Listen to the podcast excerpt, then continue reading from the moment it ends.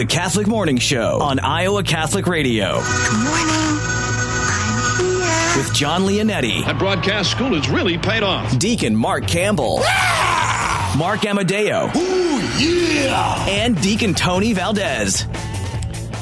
Good morning, and thank you for welcoming us into your life today. It's the Catholic Morning Show on the Iowa Catholic Radio Network. I am Deacon Mark Campbell in the host chair today for John Leonetti. He is, I believe, down in St. Louis at a Eucharistic Congress, so he'll be out today and tomorrow. We'll look forward to his return on Thursday.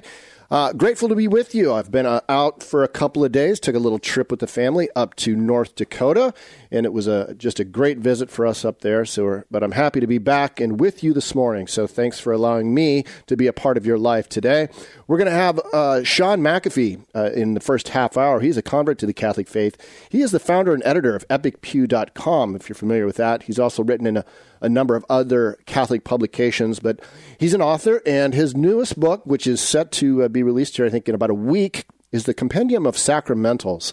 And I think it'll be interesting to discover the differences between, you know, the three groups of sacramentals, blessings, exorcisms, and pious devotions, you know, some of the history. And I think coming from a convert's perspective, I always find that they're, you know, what they reveal to be just fascinating, because as someone born and raised Catholic, there's many things I have taken for granted or not fully understood. It is part of the way of life. And so we'll look forward to that conversation with Shawn McAfee. Then in the second half hour, Mary Beth Bracey. Mary Beth is a consecrated virgin in the Diocese of Ogdensburg, New York. She is a writer, and she is also a spokesperson for the book I Believe in Love, which I know some of you are familiar with. It's a classic book about St. Therese of Lisieux, and it's written in a retreat-type format. But she's also the author of some other books, Behold the Lamb, Bread of Life, and The Little Way of Healing Love Through the Passion of Jesus. We'll have Mark Amadeo with a scoreboard update. We'll have weather and a good news story of the day, and we'll highlight a community in the Iowa Catholic Radio listening area. But right now, let's go to Deacon Tony to start our show with prayer. God our Father, we offer you our day. We offer you all our thoughts, words, joys, and sufferings in union with the heart of Jesus. Holy Spirit, be our guide and strength today so that we may witness to your love. Mary, Mother of Jesus and the Church, pray for us. St. Joseph, her most chaste spouse, protect us. Amen. Amen. Thank you, Deacon Tony. We would normally go to our good news story of the day, but it looks like I forgot to print that off, or at least forgot to put it in my notes. So we're going to actually go to our community spotlight first today. So go and hit me with the lead in there, Brady. I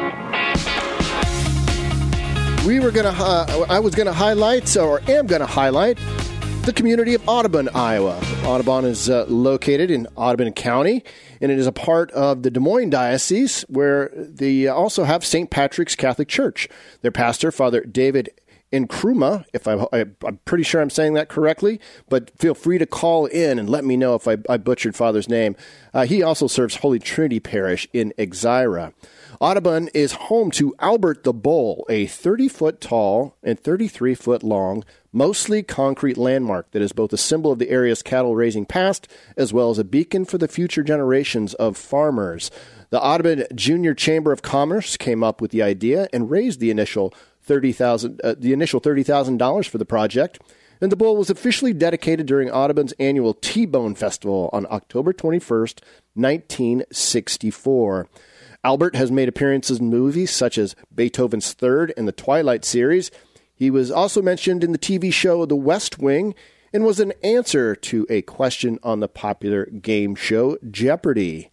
So if you are listening in Audubon and you would be on the on our 1150 AM signal on the western edges of that. Of course, you could also tune in out there on our radio app, Iowa Catholic Radio app, or online.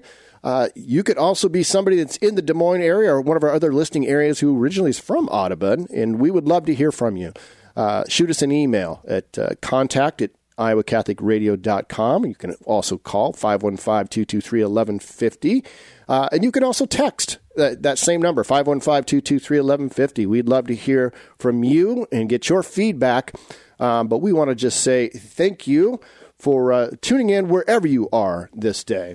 So let's go to Mark Amadeo now with a scoreboard update. In sports on your Tuesday morning, last night, NFL Monday Night Football, the end of week number 9 in the NFL, had the Los Angeles Chargers defeating the New York Jets by the score of 27-6 in East Rutherford, New Jersey. Both teams now with records of 4-4. And last night, men's college basketball was a season opener for the Iowa State men as they defeated Green Bay Phoenix by the score of 85-44 at Hilton Coliseum in a Big 12 non-conference game. Tonight in men's basketball, the season opener for Iowa and Northern Iowa men. In Big 10 non-conference play tonight, North Dakota Fighting Hawks take on the Iowa Hawkeyes. They'll tip off at 7 o'clock at Carver Hawkeye Arena in Iowa City. That game will be televised on Big 10 Plus. And in Missouri Valley Conference non-conference play tonight, Northern Iowa Panthers will be at the North Texas Mean Green. They'll tip off at 7 o'clock in Denton, Texas. The Drake men open up their season on Wednesday night as they will be at home against Liscum with tip-off at 7 o'clock at the Knapp Center in Des Moines. And with your Tuesday morning sports update on the Catholic Morning Show, I'm Mark Amadeo.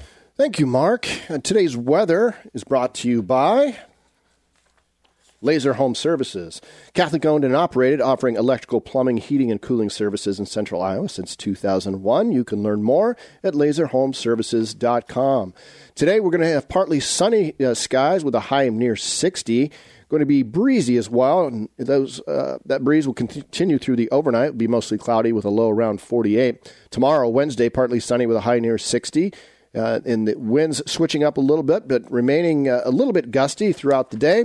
Currently around the area, Des Moines is at mostly cloudy and 40 degrees. Marshalltown, mostly cloudy and 37. In Oskaloosa, mostly cloudy and 40. And in Audubon, mostly cloudy and 40 degrees. That is your Iowa Catholic Radio Network forecast.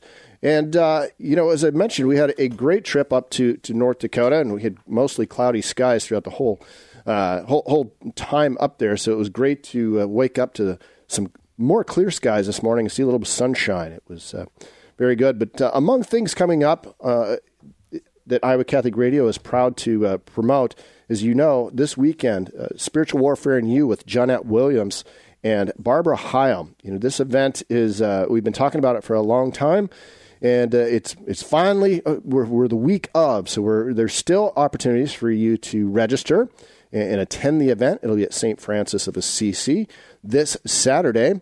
And we will also be having our dinner in December coming up with Dr. David Anders. And this is a great event that we have every year, just where we come together and just really celebrate and give thanks for the year that has been. And, you know, looking ahead to the future of Catholic radio. So we like to invite people that you can purchase a table or you can purchase individual tickets. But this is, if you can, folks, I want to encourage you to think about going online and purchasing a table. Table will be $500. A table will seat 8, because we're going to be talking really not only about where we have been. I mean, as many of you know, we've accomplished a lot this year. We've made some waves in the radio world with the purchase of a couple of radio towers, and we're going to be talking about that. But also talking about how we're going to continue to try to bring the light of the gospel through Catholic radio.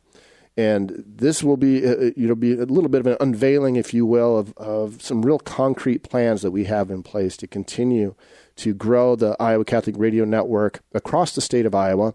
Of course, we, one of the things that was talked about down at the Iowa Catholic, or the EWTN radio conference down in Alabama last month is, I believe there was 5 stations in the state of Iowa that were recognized as EWTN affiliates, and their longevity, a couple of them, I think, have been on the air as many as 20 years in the state of Iowa. One of those is our friends up in Marshalltown. They were recognized for their longevity and bringing Catholic radio to that community up there. And we're grateful to have them part of the Iowa Catholic Radio Network. But, it's not about competition in the Catholic radio world. It's about, getting the word out to in many places as possible. If there's 2, 3, 4 places on a dial as people pass through a certain part of the state or a certain part of the community, there's no problem with, I'd say the more opportunities people have a chance to encounter Catholic radio, the better.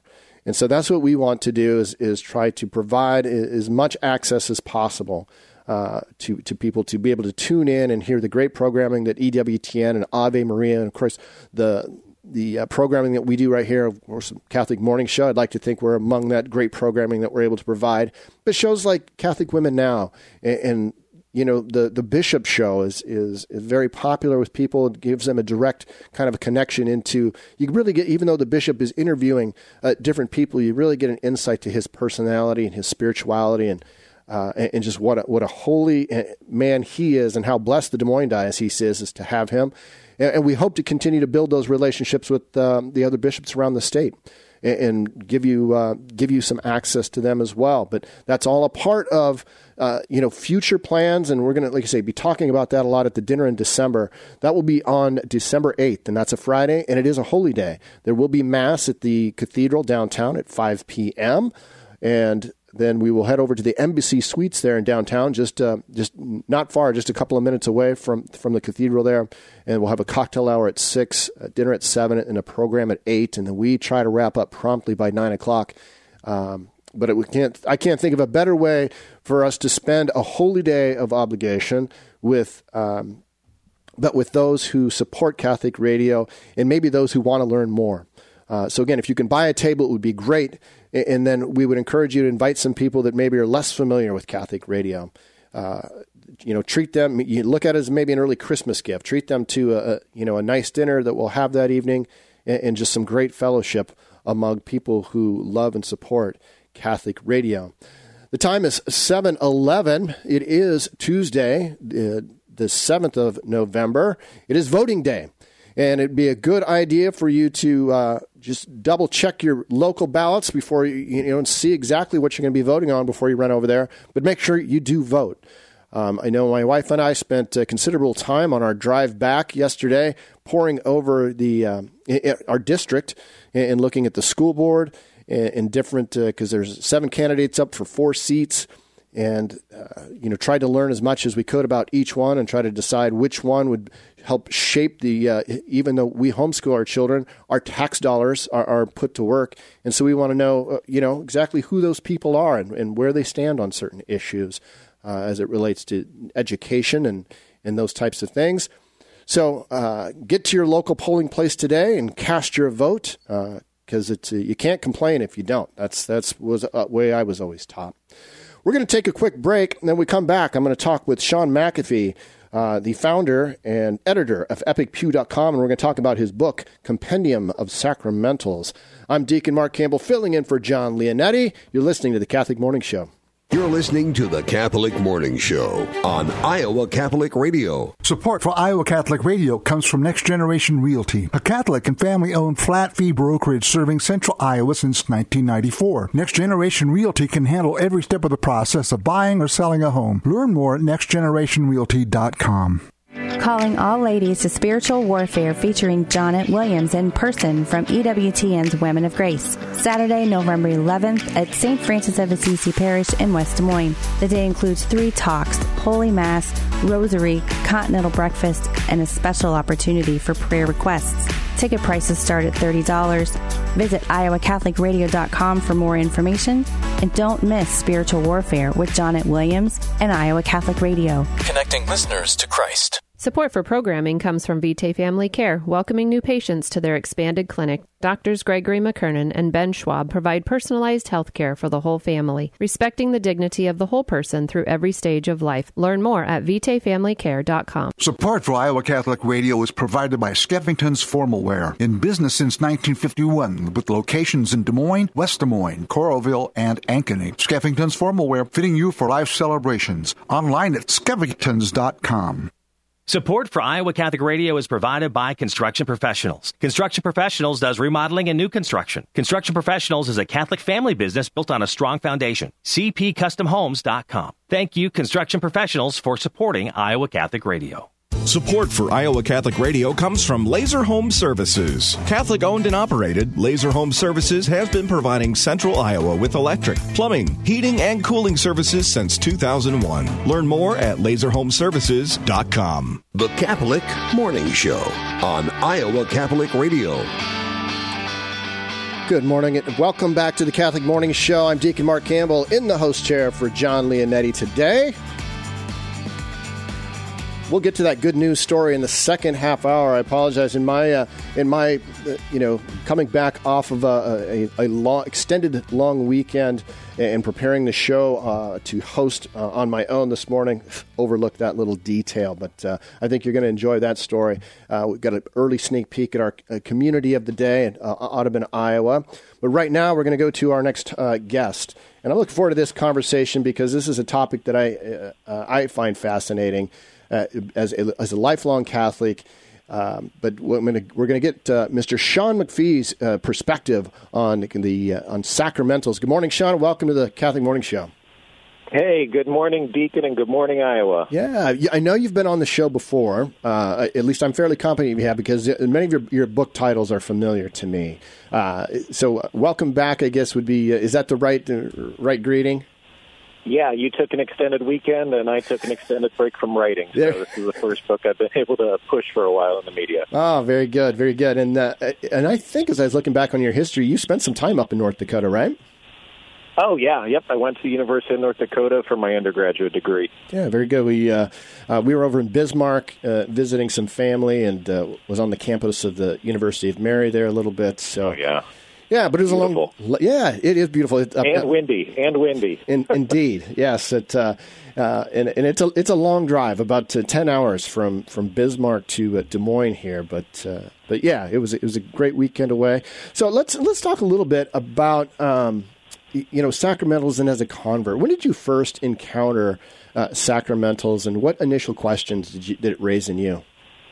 Well, that's a funny question, because one of the misinterpretations that many, even good Catholics, think is they're like, hey, Protestants reject sacramentals, but they have sacramentals of their own. You know, they have crosses and they have physical objects that, you know, they might not have the intercession of the church, and they might not believe that they point them to sacraments as we do, which is the hallmark of sacramentals. But I definitely experienced them whenever I was a Protestant, just didn't really know it. But I would say easily the first sacramental that caught my eye was the rosary, and it was an object of frustration, you know, of course, because I had all of the, you know, typical Protestant hurdles to overcome, like, you know, Mary, and just, you know, repetitious prayer, but the rosary stuck out, and it still sticks out to me as a wonderful sacramental.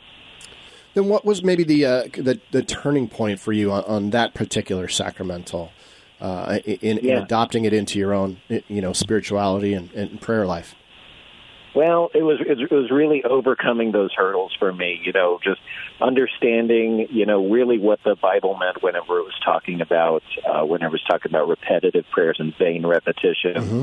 Whenever I heard on the radio, and I would persist to listen to it because I really wanted to be a Catholic, I would persist to listen to from Omaha, actually, in the Archdiocese there where I became a Catholic, I would listen to the Catholic Rosary, and it was just overcome by faith and mercy.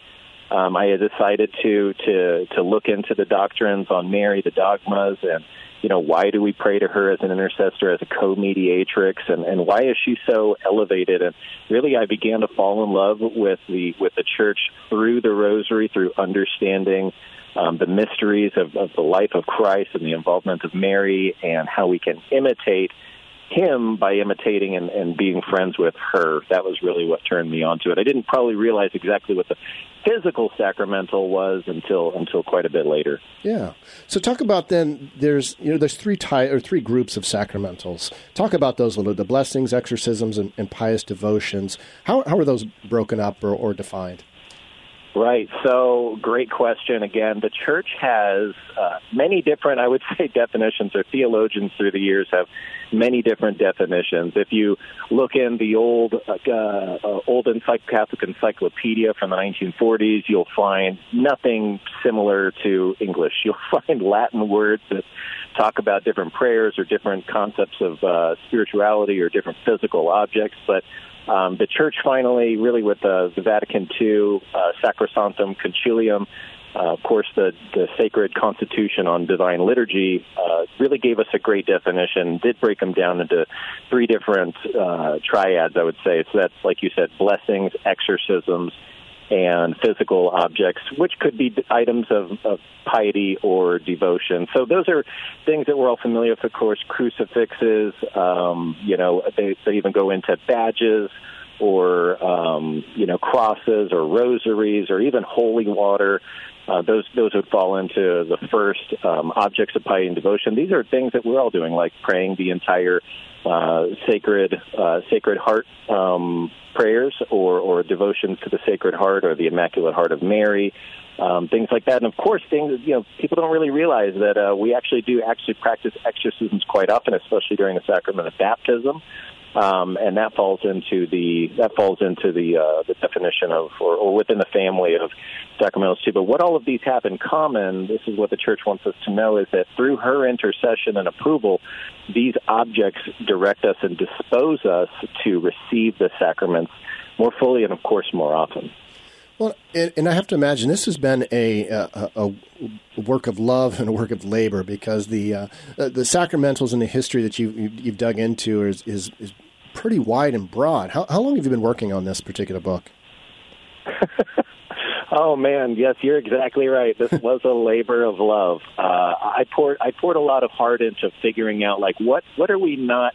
What does everybody need to know about sacramentals, and then kind of what are the gee whiz? But really, where is the heart of why we use sacramentals? You know, whenever you think about Catholicism, like what's the first image that comes to mind? It's not like the Pope or a bishop or a priest. It's probably one of the sacramentals, probably a crucifix or a rosary. These are very identifiable items of the faith. And I kind of just searched my heart, like, why are these so wrapped in Catholicism? And because they're physical objects, right? Mm-hmm. But of course, there are devotions and whatnot. So what makes them different? And as I followed one, it led me to want to discover the other. Kind of like when you learn that a saint, like let's say Saint Gonzaga was, one of his mentor was St. Robert Bellarmine, and St. Robert Bellarmine had, a friendship with Charles Borromeo. Whenever you find one, it tends to lead you to find another. And of course, the efficacy of these sacramentals are just fascinating. Like you said at the very beginning of the conversation, it's a topic that I can never really exhaust within my heart, because the more I learn about them, the more I want them around my home, the more I want my kids to understand them, the more I want to use them in order to fill my life with piety, of course, to convert constantly and grow in holiness, and then to what they all lead to is a more thorough and repetitious reception of the sacraments.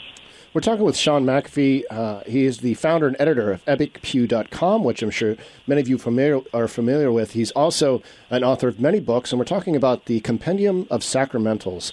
It's set to be released here, I think, in about a week. I think I saw November 14th, I think, is the release date on that.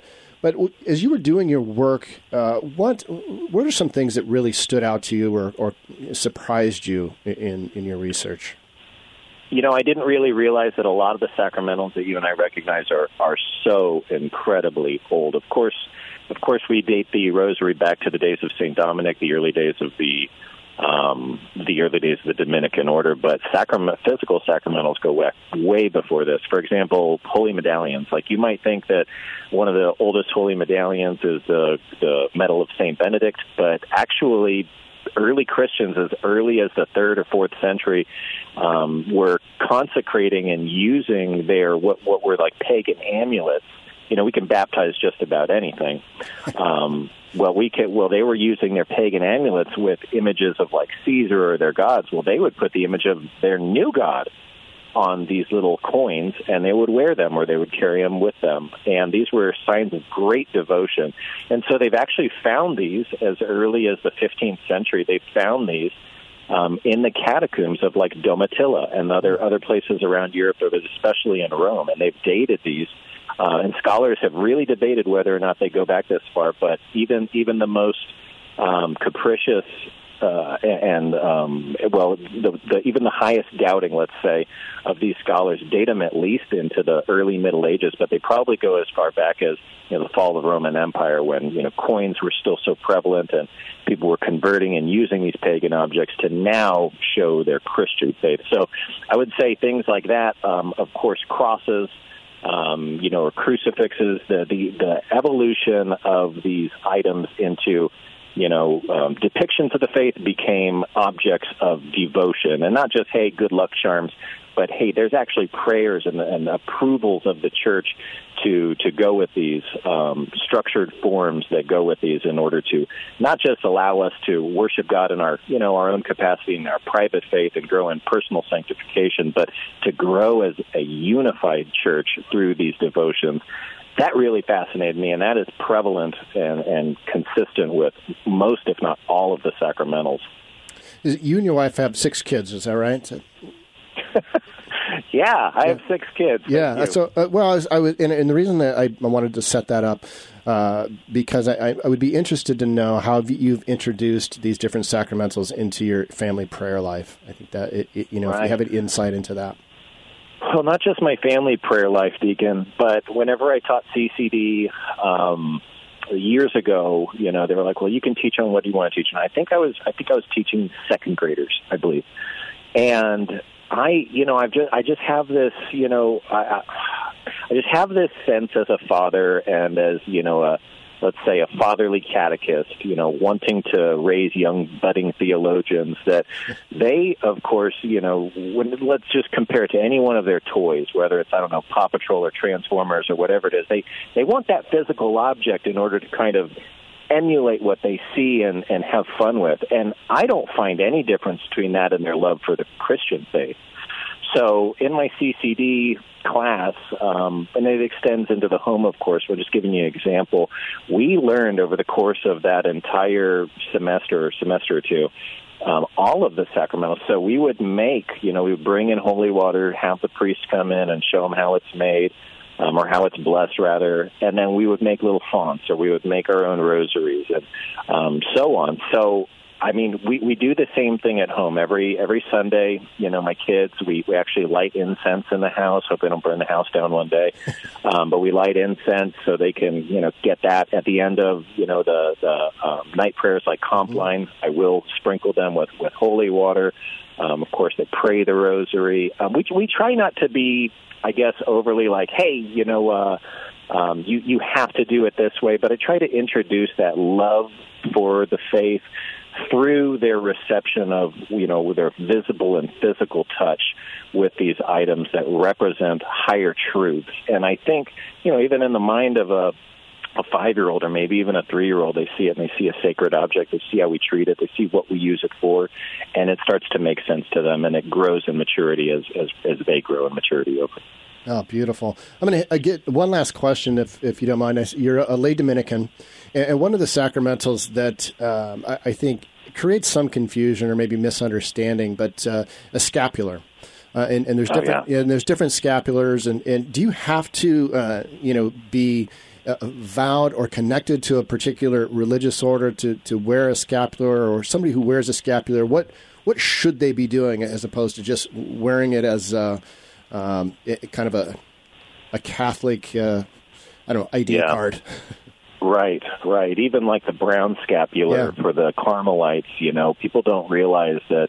A lot of even well-intentioned Catholics don't realize that there's a special blessing and a special, forgetting the word, but there's a special process of initiation for them to not just wear that, but to really gain all of the graces that are possible to be received through that, through daily devotion, through acceptance of a certain life of piety. And it's the same way with the white scapular of the Dominicans is, I'm going to put this word on there, should not. And I don't know, I haven't read that it's under pain of sin, but people should remember that all sacramentals are approved and authorized by the church. So there are some, let's say, guidance, if not regulation, that comes with them. And particularly with the white scapular, even with our own, we do not let novices or anybody who hasn't at least made temporary professions wear it. So, yes, I would say even with the most common sacramentals, especially scapulars, because they represent a specific order, and they're usually approved by the church for that order. People should be very aware or do their research to be sure that they're, compliant with that. It's, again, I'm not sure that it's under pain of sin, but I would say out of respect for the dignity of what this is, or at least for where it comes from and where the church intends it to be used, that people should be aware of that. Yeah. Well, fascinating. My questions were all over the place because I had a list, but as you would speak, you know, new thought came to mind, and that's usually the way I tend to run is with those little inspirations. But thank you so much for your insight. We'll look forward to the book. Best way to follow you in what you're doing? How can our listeners find you and find the book? You can find me by my name on just about every social media platform, Shawn McAfee. I'm on Instagram. I rarely use Twitter, thank God. And I'm heavy on Facebook. Well, I was going to say, it shows how dated you are. It's X now. It's not Twitter. It's X. So that's. I know, exactly. Yeah, you're so right. The Compendium of Sacramentals is the book, folks. I strongly suggest that you look at this for an upcoming Christmas gift or maybe even a way to enhance your Advent in your preparation for the season of Christmas. Shawn, thank you so much. We'll look forward to a future conversation. Yeah, thanks, Deacon. Let's go now to our gospel reflection of the day. The Lord be with you. A reading from the Holy Gospel according to Luke.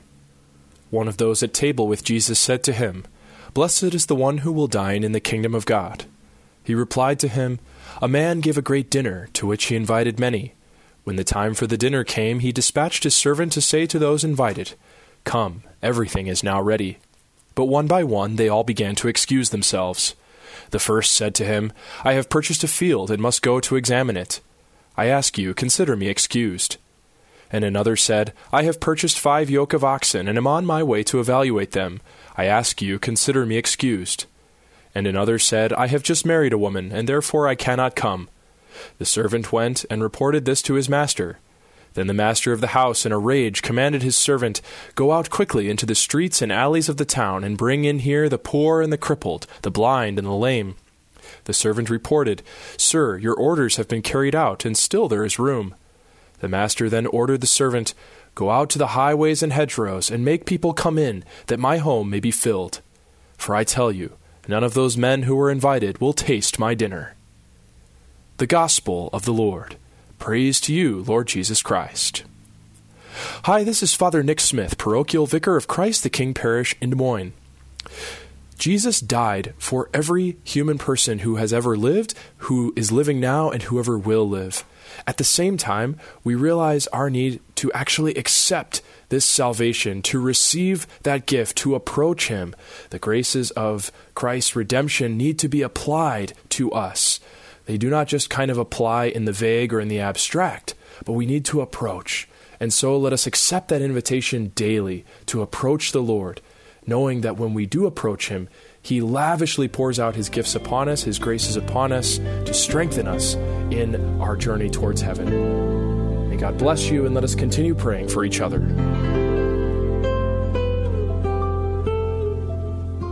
Support for programming is provided by Gregory Waddle from Knights of Columbus Asset Advisors. Is your financial portfolio pro-life? Knights of Columbus Asset Advisors offers investment products designed for faith-based investors. Seek to align your faith and your finances with a portfolio that does not benefit from abortion, contraception, human cloning, or embryonic stem cell research. You can reach an advisor at 844-493-4010 or visit kofcassetadvisors.org. Knights of Columbus Asset Advisors is an SEC-registered investment advisor. Investment products are not guaranteed and may lose value. Support for Iowa Catholic Radio funded by Loras College, a nationally ranked Catholic college located in Dubuque on the bluffs of the Mississippi River. Loras College is an innovator and leader in liberal arts education, challenging students to work towards building a more just and ethical world by respecting the human dignity of all. Catholic identity is integrated throughout our curriculum and experiences. Loras College invests in graduate and undergraduate students to light the path toward a better future. Learn more at loras.edu. The Catholic Morning Show on Iowa Catholic Radio. Welcome back. Deacon Mark Campbell sitting in the host chair for John Leonetti this morning. Thank you for tuning in and allowing us to be a part of your day. We are going to be having a conversation here very soon with Mary Beth Bracey. She is a consecrated virgin in the Diocese of Ogdensburg, New York. And we're going to talk a little bit about that, as well as she's the spokesperson for I Believe in Love, a classic book about St. Therese of Lisieux that is written in a retreat-type format. And we'll look forward to that conversation. She's written some other books as well. We will have a Saint of the Day. We'll have Mark Amadeo's scoreboard update, as well as a good news story and our weather. And throughout this month, folks, we want to help you remember those who have died. those that are most important to you.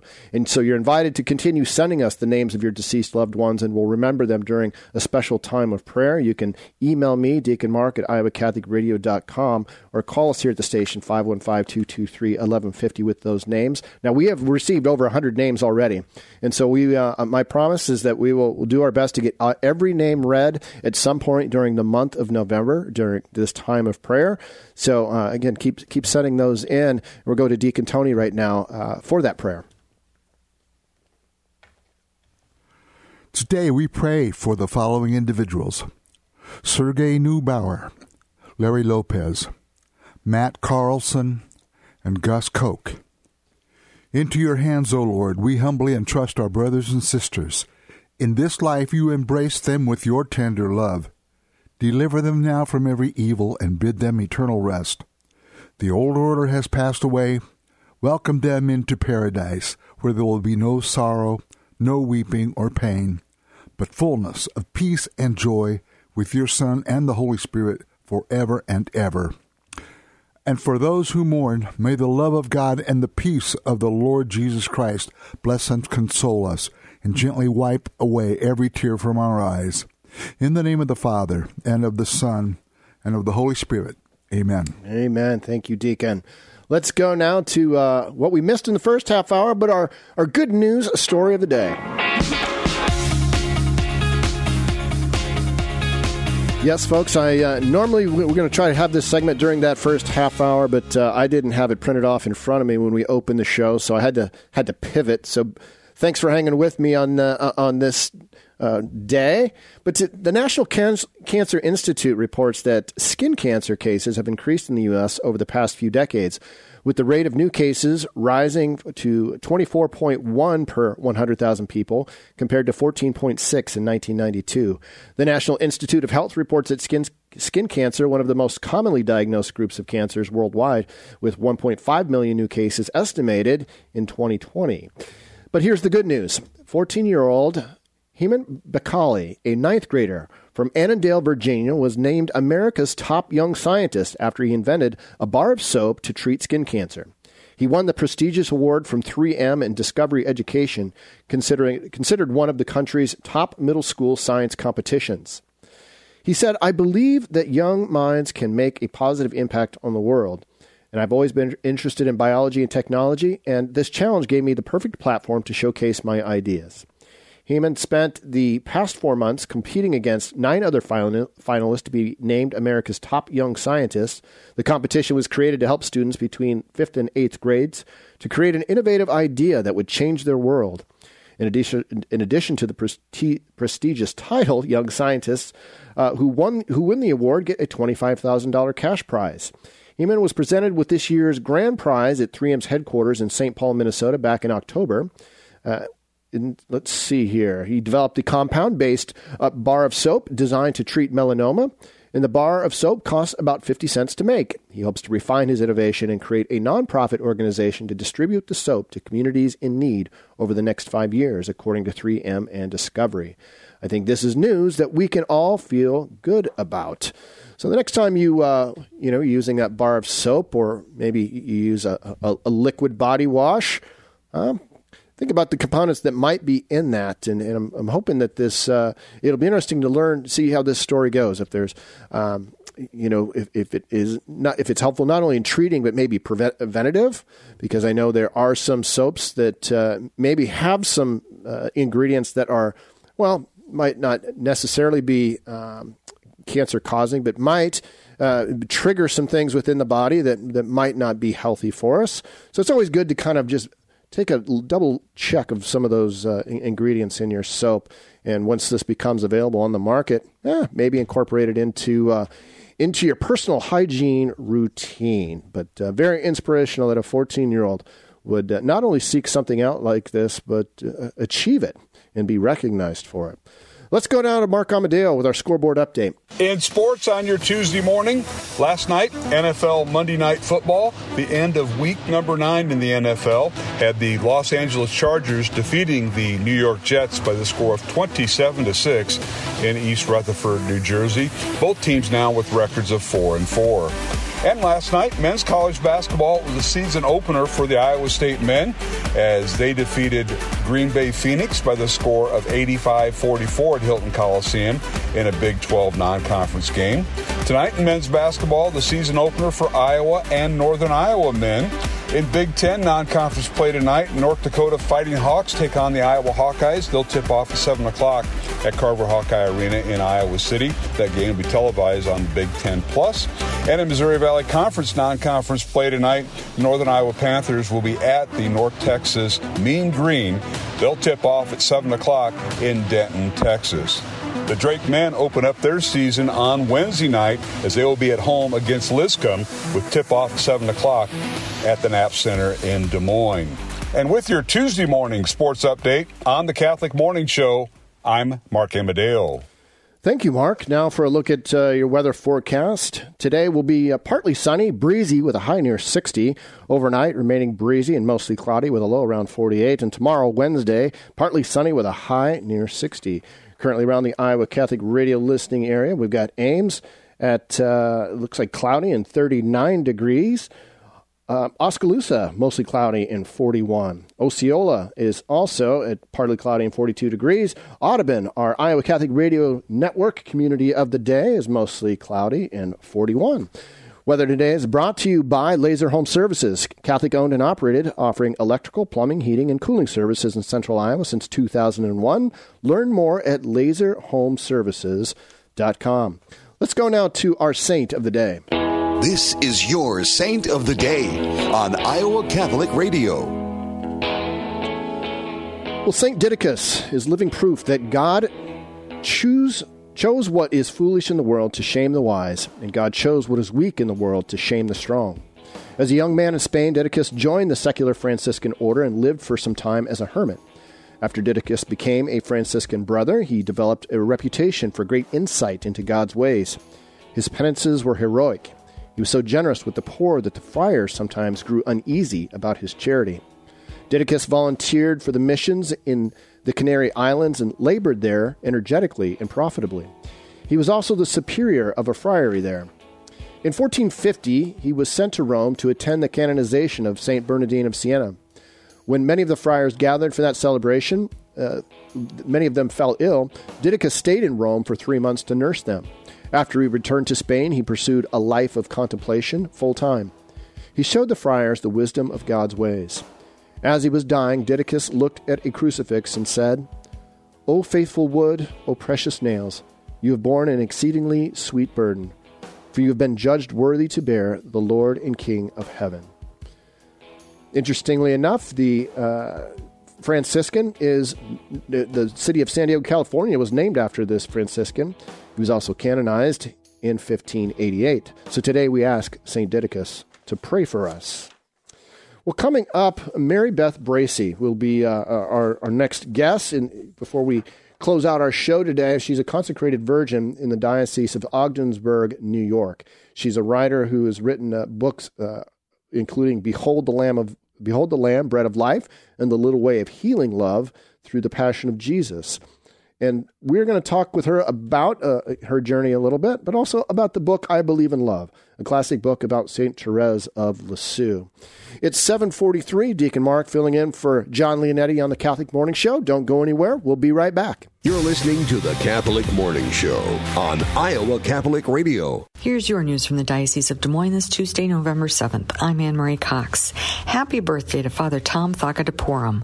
Father Tom is the pastor of St. Mary Parish in Shenandoah and St. Mary Parish in Hamburg, both in the far southwest corner of our diocese.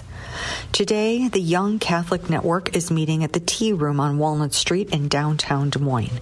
The evening begins at 6 o'clock with complimentary drinks and appetizers, followed by a presentation by Artis Kelly. She is the Senior Vice President and Chief Strategy Officer for the Federal Home Loan Bank of Des Moines. She'll be talking about living our shared faith today and throughout our careers. We have a new tool on our diocesan website to help parishes spread the word about their upcoming events. Go to dmdiocese.org and scroll down to Events. Click on the Submit Your Event link and complete the form. That's your news from the Diocese of Des Moines. I'm Anne Marie Cox. Support for Iowa Catholic Radio is provided by Farm Bureau agent Cindy Schulte, offering insurance for auto, home, life, business, and more. It's your future. Let's protect it. Learn more at cindyschulte.com. Iowa Catholic Radio thanks Farm Bureau agent Cindy Schulte for her support. Support for Iowa Catholic Radio is provided by Intervisions Healthcare, empowering men and women to make the most informed, life-affirming decisions for themselves and their families. Learn more at ivhcare.org, ivhcare.org. Thank you, Intervisions Healthcare, for supporting Iowa Catholic Radio. Support for Iowa Catholic Radio comes from Next Generation Realty, a Catholic and family-owned flat-fee brokerage serving central Iowa since 1994. Next Generation Realty can handle every step of the process of buying or selling a home. Learn more at nextgenerationrealty.com. Support for Iowa Catholic Radio comes from Westgate Dental, offering cosmetic, family, implant, and general dentistry. Located at 1073rd Street, Suite 1 in West Des Moines, just behind Dowling Catholic High School. Learn more at westgatedentalia.com. The Catholic Morning Show on Iowa Catholic Radio. Welcome back to the Catholic Morning Show. Deacon Mark Campbell in the host chair for John Leonetti. We're grateful that you have been able to join us. We had a great conversation that first half hour with Shawn McAfee, EpicPew.com. He's the founder and editor of that website, and there's some great blog writers on that particular website. But look at Shawn's, as a convert. Converts always are able to provide, I think, just a very unique perspective. I think particularly to me and others who were baptized as infants into the Catholic faith and maybe even experienced Catholic education and have basically been immersed in the faith in one way or another through our entire lives and things that we take for granted. I remember there was particularly a time in my own faith life when me and my wife, we attended a walk through the Mass, and it was Father Michael Amadeo, and this has probably been at this point, a good 15, 18 years ago. And even though we had both been born and raised Catholic and married into the Catholic faith, we were able to, really have our eyes open to the beauty of the Mass. And one of the books that Shawn has written is, I'm going to miss the title because I don't have it right in front of me, but it's Now You're Catholic Now, So Now What? Or something along that line, right? And I think that's one of the challenges we have in the church. So there's a lot of people, I'm hearing some great numbers across the Des Moines metro on parishes and the people who are in their what was formerly known as RCIA, but known as OCIA now, the Order of Christian Initiation for Adults. And the, we prepare people to enter into the church, and then we don't always do a great job of getting them integrated, or the mystagogy aspect of living out their faith. So that would be a book that I think would, offer some insight, not only for adult catechists, but those who might be going through the process, and looking ahead to coming into the church at the Easter Vigil. Of course, that's their primary focus, I'm sure, but how they can get involved and really have their faith enhanced that they've been given. So as we talked about earlier, there's we're having a little bit of trouble making our phone connection with Mary Beth Bracey. So we'll talk a little bit more about some of the things that we have coming up here for the radio station. I know there's a talk coming up here. We had Dr. John Bishop on last week, and you can go to our podcast page and listen to that. But he has started a new. It's a nonprofit. It's a nonprofit geared towards men and sons, but particularly men, helping raise their sons. In our culture.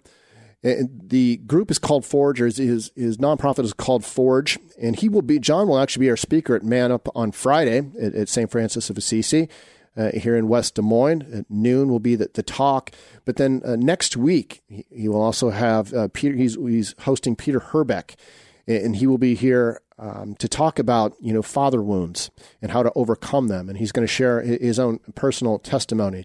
That night is in conjunction with the Basilica Knights of Columbus Corps night, and we are going to be looking forward to that event. But all of these things you can find that we are helping promote, including the Mary's helping Mary's Helping Hands fun run coming up.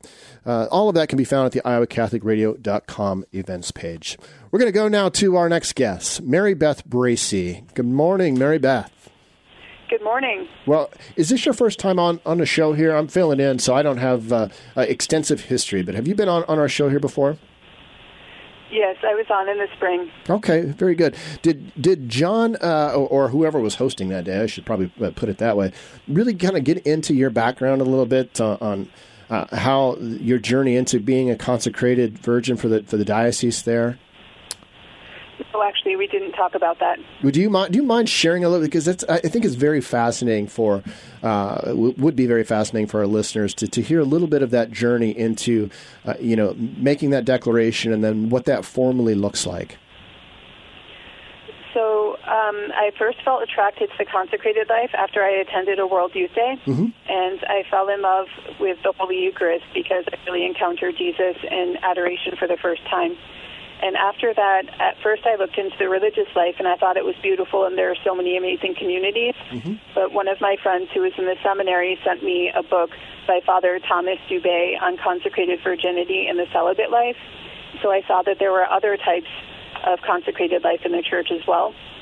And over the years, through discernment, through the help of a spiritual director, and a lot of prayer and exploration, I really kept coming back to the idea of consecrated virginity. I was really drawn to the idea of spousal union with Christ, and as the Church says in the liturgy for consecrated virgins, to pray without ceasing for the salvation of the world. So I was also really attracted by saints who are consecrated virgins. For instance, St. Kateri Takawitha lived a very similar lifestyle, and also in the canon of the Mass we hear about like Agnes and Agatha and Cecilia and Lucy. So all of those different things attracted me too. Beautiful. And I know that was kind of a loaded question because it's the story is much more broad than that. But thanks for that picture. And how long ago was that you were consecrated? Actually, just this year on Divine Mercy Sunday. Oh, praise God. That's beautiful. So it's so you've written, a couple of books and you're featured in other places. But let's talk a little bit about the book I Believe in Love.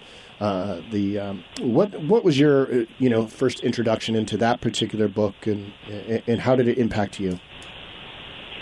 So several years ago, because I am kind of a St. Therese addict, I came across this book and I read it, and it's honestly one of the most beautiful books I've read about her. It's a modern day classic. And it just really exudes God's mercy and love. And it's very relational. Sometimes I think we pick up books on the saints and we think, oh, I can never attain, holiness because they're so high above me. And, of course, we have so much to learn from the saints. But at the same time, this gives us really beautiful, practical ways that we can apply in everyday life, whether we're going through periods of suffering or we're going through periods of questioning. It's really approachable. And what were some of the things that, drew you into, kind of following her life a little bit, insights into the life and spirituality of St. Therese? So I think what really appeals to me about St. Therese is she has this joyful confidence and total abandonment to God, which I think is something that most of us probably struggle with. I think trust is one of the most difficult things in the spiritual life, but it's also one of the most important and crucial things. And she's also very encouraging. So even if we're going through times when we failed or if we're going through times, again, of suffering, then she really shows us how we can relate to God and trust in Him and grow from those experiences. And what insight does St. Therese give to us on why God allows us to face some of those trials and experience failure? So she really talks at length, and the author of this book, Père Jean D'Albi, really highlights how ultimately everything that God allows us to experience, all the hardships, are for our union with Him. So it's always a loving call from God and an invitation to rely on Him more deeply.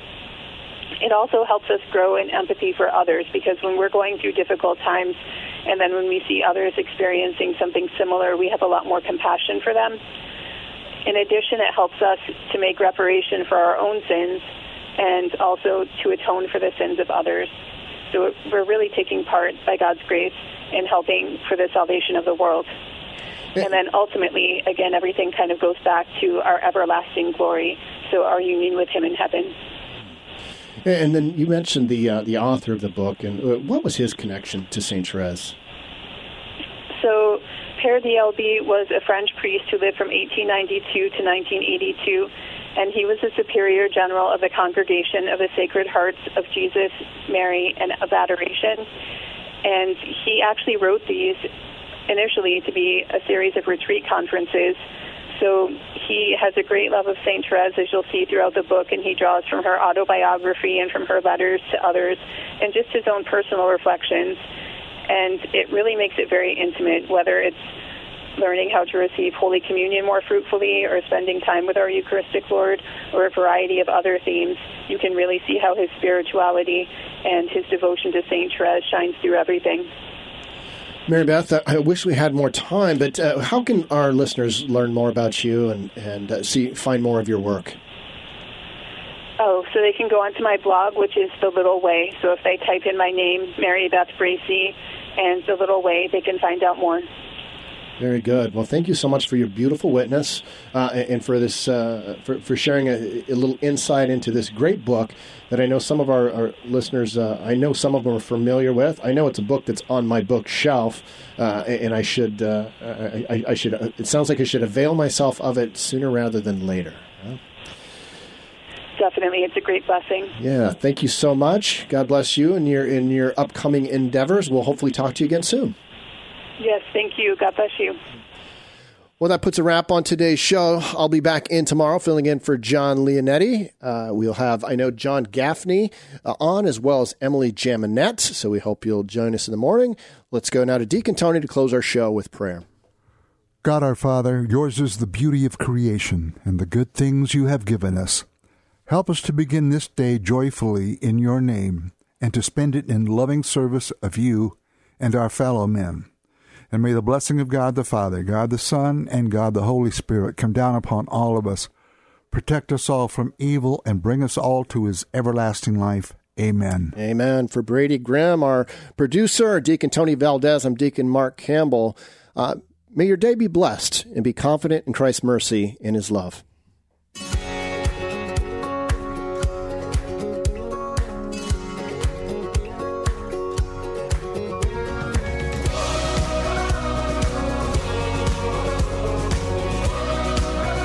The Catholic Morning Show is a production of the Iowa Catholic Radio Network. To hear this and other programs, visit iowacatholicradio.com or download the Iowa Catholic Radio app.